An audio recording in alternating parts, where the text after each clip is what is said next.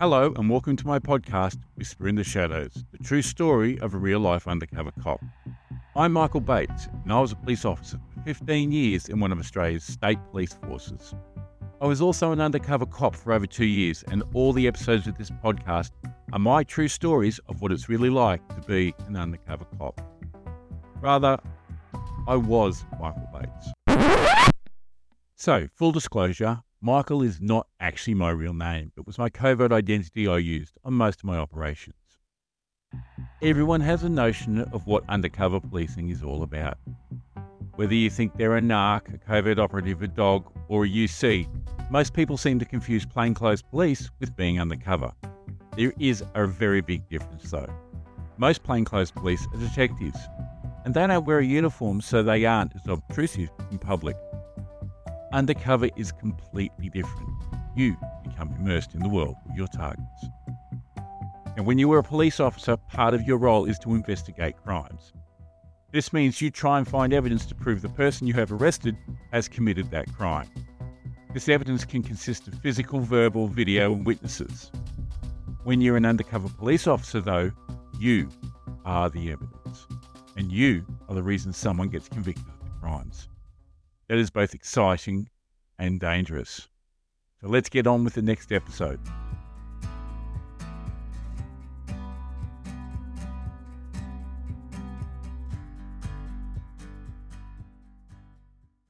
Welcome to episode 5, The Target, Part 1. In the last two episodes, I gave you the background of who and how I started the journey of each operation with the informant. These people are integral to covert operations, and without them, the, uh, the introductions to targets, i.e., the bad guys, just wouldn't happen. So for me, I think that despite the fact that they obviously got caught doing something wrong, they ultimately atoned for it through helping take bigger fish off the streets. The next couple of episodes will focus on the targets of those operations. As I've talked about previously, over the two and a bit years journey as an undercover police officer, I worked on four major operations as well as some buy bust and minor property operations. Each operation was initially focused on a set of key targets who were, in my cases, selling large quantities of heroin and speed. They were alleged to be part of various syndicates who were responsible for major quantities of drugs being sold in different parts of the greater city or regional areas. Without going into too much detail, an informant would identify maybe three or four targets that they believe they can introduce a UC to and explain what they believe the level of these targets are in the chain. The information is vetted against other intel that is known and is either corroborated or otherwise. This then gets approved or not approved by senior police. If approved, it then becomes an operation, and that is where I came in. Again, it is important to remember that informants are doing this for their own self preservation. It is their own safety that concerns them, not yours, and as a UC, you must always be aware of that and treat every interaction as if you've been compromised. You cannot be too comfortable with either your informants or especially your targets.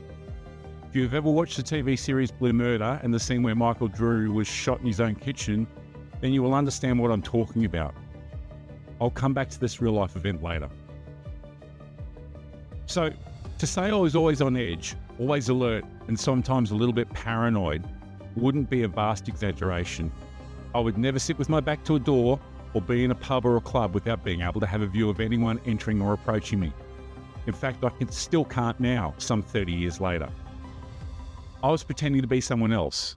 And I did have one occasion when someone who knew the real me and what my real job was approached me when I was out with a target. But again, that's a story for a future episode. During the course you go on prior to joining the squad, we were told stories of UCs in our state police who had been taken to remote locations, given a shovel, and told to start digging a grave. They were asked if they were undercover cop. The implication being that if you don't tell us the truth, you'll be in that grave you are digging. Under that pressure, he, said, he, he still said no, and the whole situation was treated as a joke by the targets afterwards. And I get he's got, and I guess he got his karma on them when that operation closed. But it showed just how dangerous the job could be, even here in Australia. I would like to think I would have the balls to hold the line, but I honestly don't know if I'd had if I would have in that situation. So, at this stage of my time working undercover, I had done a cell job and was basically getting things like my covert identity, car, a pager, and meeting others in the squad. Now, it's important to remember that this is the early 90s and mobile phones weren't a thing. They were generally the carry phone in a bag, which is basically the model before the big, thick handset, which was affectionately called a brick. So, landlines or payphones were the only way of calling people. We did have these things called pages, though, in essence, you would get a call, you would call a paging service, give them the pager number you want to message, give them the message, and they would type it out and send the message to the pager that corresponds to the number. Generally, if you had a pager, you were either a corporate type, a lawyer, a doctor, or a drug dealer. Looking back now, it was quite amazing at how quickly mobile phone technology advanced and became commonplace in a very short, maybe two month space of time. I literally went from having a pager to having a flip mobile phone in the space of four months. In May, June, I started my first long term operation, which was focused on infiltrating a Vietnamese drug syndicate who was selling large amounts of heroin. Several targets were identified and profiled, the majority of whom were Vietnamese. During this operation, I must have completed close to 50 transactions of buying in total a large amount of heroin that was taken off the streets. It was believed that his sister and brother were in control of the syndicate, but up to that point had been untouchable. There was information of heroin being sold out of a takeaway shop and various other links between two or three families. At some stage, a small time user had been picked up and had decided it was in their best interest to cooperate with police to get a better outcome in court, hopefully, no jail time. Now, it's important to create a believable story as to how the informant and I knew each other and why they would be introducing me to their friends or dealers or suppliers. You have to remember that these groups are like little ecosystems. Each part has its own use, and if you introduce a new element into it, the ecosystem stops working as well as it did until that new part is either accepted or expelled. Or more simply, people who sell drugs are worried about the fact that someone they sell to gets caught and will introduce an undercover cop to them to reduce their sentence, which, funnily enough, is what was what is what was happening here in this instance. The story we came up with for this operation was I'd met Danny in rehab, in a rehab type situation, and was buying from him a little bit. I had moved to the other side of the city and had some really good customers now and wanted to expand my business and get some better product, or rather larger amounts. I didn't want to have to pay him and the person he was getting it from was to be made clear that I didn't shoot up. I sometimes chased a dragon, which refers to smoking heroin, and I had a thriving business and wasn't into buying $100 packets. Target 1 and 2 Ly and Truong. The first targets I was introduced to were a Vietnamese father and son, Ly and Truong. Of course, it was a typical Danny introduction with him buying a $100 packet for me. On the second buy, which was actually half a gram, I was introduced to Ly, who was middle-aged Vietnamese man, nicely dressed and driving a decent car. Ly was very calm and calculating, not aggressive, didn't come across as a user, and wasn't in any way paranoid or freaked out like a lot of users who deal came across. It started with $100 packet but quickly increased to half and then one gram buys. After the first couple of buys, he turned up with another male who was slightly younger but also Vietnamese. Now, of course, I wasn't aware there'd be another person, and there had been an incident a few days previously, so I was on edge. So, let me go off track for a little bit here. It is really important to have a safe house and to actually use it. It gives you somewhere to meet your targets if you really need to, but also safety and secrecy is obviously a big part. When I started as a UC, I was engaged at the time. My fiance would sometimes stay at my real house, but I also had a flatmate until my wedding. My neighbour at the time had been a bikie in a former life, and whilst that originally caused friction between us when I first moved in, we sorted it out on the understanding that what he did in his house was his business, and vice versa. Now, apparently, one day a car had pulled up outside my real house whilst I was away. Inside were two Vietnamese guys, they had been sitting there for a few hours when my neighbour got home from work. With his background, he always kept a keen eye on what was happening around his home, and uh, so he noticed them still there half an hour later. Now, he knew I was a copper, but he also suspected what I was actually doing. I had longer hair, a goatee, was rarely around, and driving different cars. Also, I had my nose pierced, which apparently stood out like the proverbial. He decides he would go and see if these two gentlemen were lost or couldn't find the house they were looking for. As I've said, he'd been a bikie, and we're talking 70s, 80s bikie. Long hair, long beard, tattoos, etc. And he still looks scary as hell. So, he's dressed in his thongs, his wife beater, and shorts, and carrying his shotgun behind his back. He walks up to the driver's window, flops the shotgun down on the open window ledge, and asks if he can help them as they must seem lost. He said the look of fear in their eyes at him and the shotgun levelled at them as the drivers fumbled to start the car was absolutely priceless. They took off at a million miles an hour and no one ever came by again. It seems that I must have been followed from one of the early buys with the Vietnamese targets to see who I was. As it was close to my real house, I thought I would just drop in and do whatever it was I was doing. I don't know, maybe feeding the dogs or something. Anyway, I was followed there looking back now, I honestly think one of them was actually Truong. The best thing that could have happened is my neighbour pulling that stunt. It was never mentioned, but obviously they thought I was the real deal and I was involved with bikies. It was, however, rather unnerving.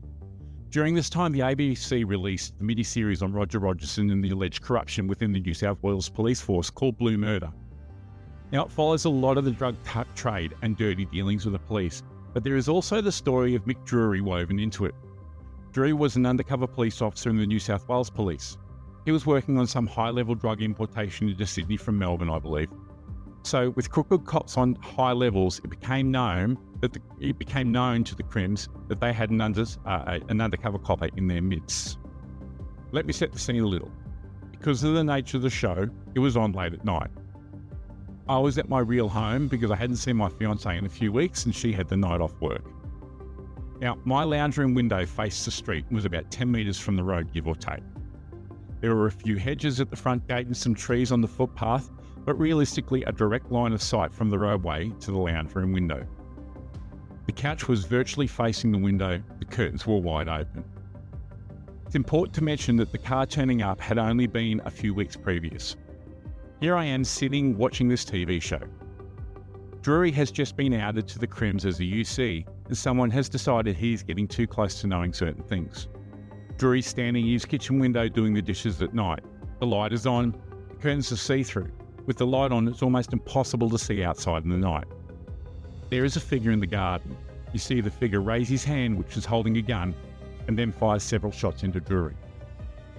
That moment is etched into my brain. Time stood still. I felt an immediate sense of dread. Fuck, I breathed. It felt like I had been shot myself. I remember looking up and out the lounge room window.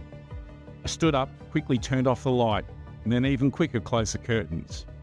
I went to the front door, cracked it, and peered outside.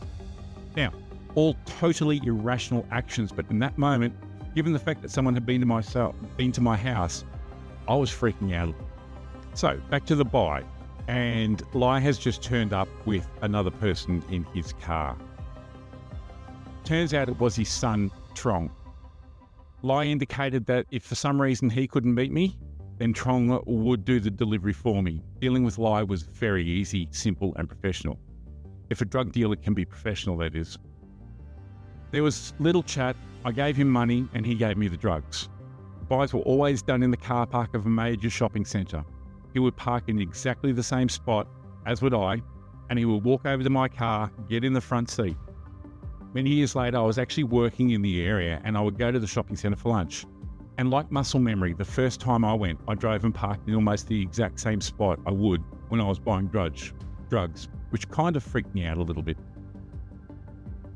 Obviously, a big part of buying drugs is recording not only the drugs, but the conversation during the buy to prove A, the target is aware they are selling you drugs, and B, they intend to sell you more drugs on an ongoing basis.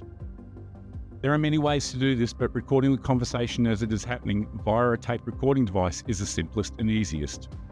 It's very hard to refute a tape recording of you saying, I will sell you a gram of heroin for $600. How often do you want to buy? And this heroin is much better quality than a lot on the street. Do you have the money? For these buys, I decided not to use a tape down my pants. Firstly, as I indicated in my first episode, it is really uncomfortable. Secondly, trying to turn it on is also hard when you are sitting in a car seat. And thirdly, the quality of the recording can be muffled with everything going on down there. So for the first couple of buys, I did use it this way. However, I came up with the idea of placing the recording device into the interior light cavity of my car. Luckily, the, design of the particular car I had meant that there was an excess of space between the twin light globes and the rest of the compartment. There was even a little ledge that was about the same size as the recorder, which meant it sat out of the way nicely. On the first occasion, I thought it'd be smart and use the external microphone that came with it. If I was wearing the recorder, I would usually have the microphone attached to the inside of my pants and come up at the top of them near the fly. Given I was skinny back then, there was no gut to impede the recording. So I've set up set this up in the car. To make sure there was enough tape for recording, I had to pull up when I got close to the car park, open the light and turn on the recording device. During the first solo by, the microphone has come undone from its hiding place, fallen between the two globes. I was able to see the shadow and was sure that I was going to see was going to be able to see it as well. Now, remember the stress I had of hearing the tape change sides? Well, add to that the fact that I could now see the microphone.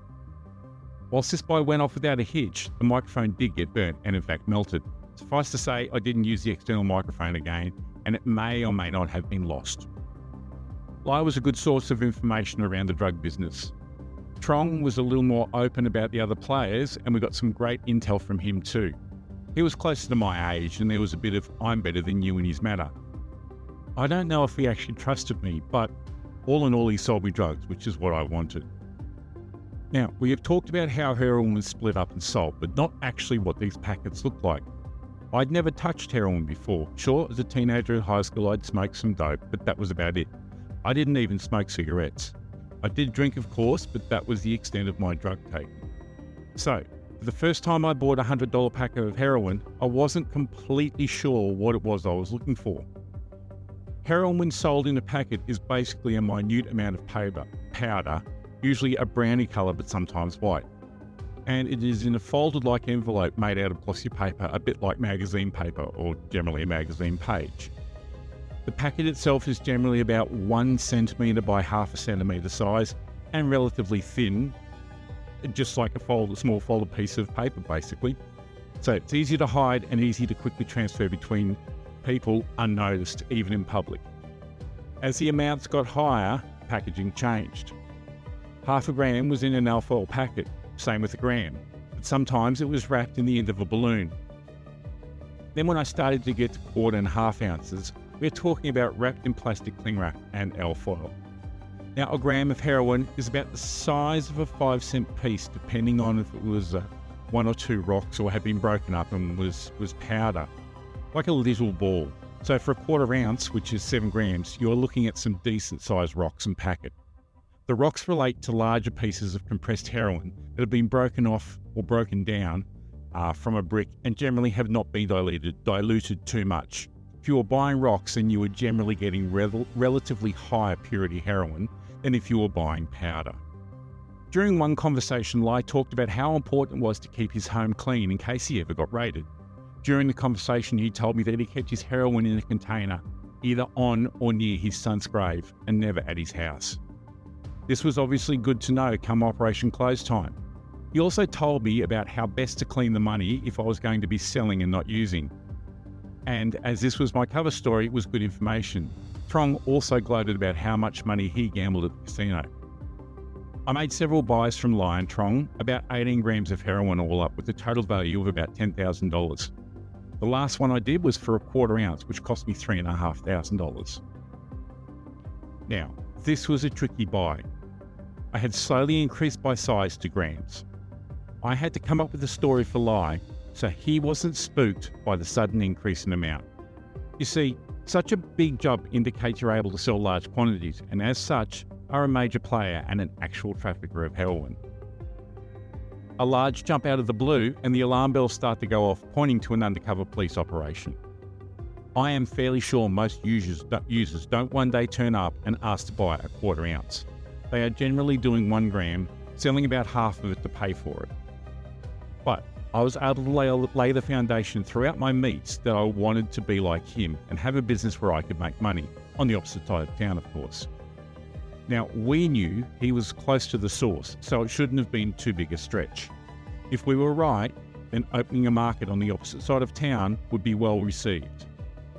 As I would come to find out later in another operation, that side of town was being supplied by Eastern European syndicates as well as Vietnamese from outside the state. The buy before I had made the ounce request, I talked to Ly about it and said I wanted to ramp up. He was a little hesitant, but was also seeing the money. He said to leave it with him and to give him a call in a few days to see if he could do it. So I called him a few days later and he agreed to do it. Gave me the price of $3,500 and off we went. The meet was organised for a day later and it went off without a hitch, literally. It was easier than buying a foot long sub from Subway. When you are buying drugs, every note has to be recorded. Now, I had two types of cash money for expenses like rent, phone, food, entertainment, paying for performance, etc. And then money for buys. This was separate and I had to get the exact amount from my controller before each buy. This money had to be recorded, i.e., the serial numbers of each note were recorded as well as the notes photocopied. This was so when the target was arrested, either in a buy bust or in a raid, any money that was seized would then be reconciled against the money I had given them. If they had notes that matched the notes that I said I had given them for drugs, it strengthened the case against them. The operation eventually closed not long after the quarter ounce buy. Both Ly and Truong were arrested and their house was raided. I believe they found a quantity of drugs at the gravesite as well as money. Both were sentenced to substantial prison sentences for trafficking. In the next episode, I'll introduce some new targets and give some more stories from my first operation. Thank you for listening to Whisper in the Shadows, true stories of a real life undercover cop. I hope you have enjoyed that episode. In the next episode, we'll explore another exciting operation. Please make sure you subscribe to the podcast so you never miss an episode. Lastly, you're an ex covert operative or undercover police officer and would like to chat about your experiences or tell your stories on my podcast, then please get in contact by my email, which is on this page.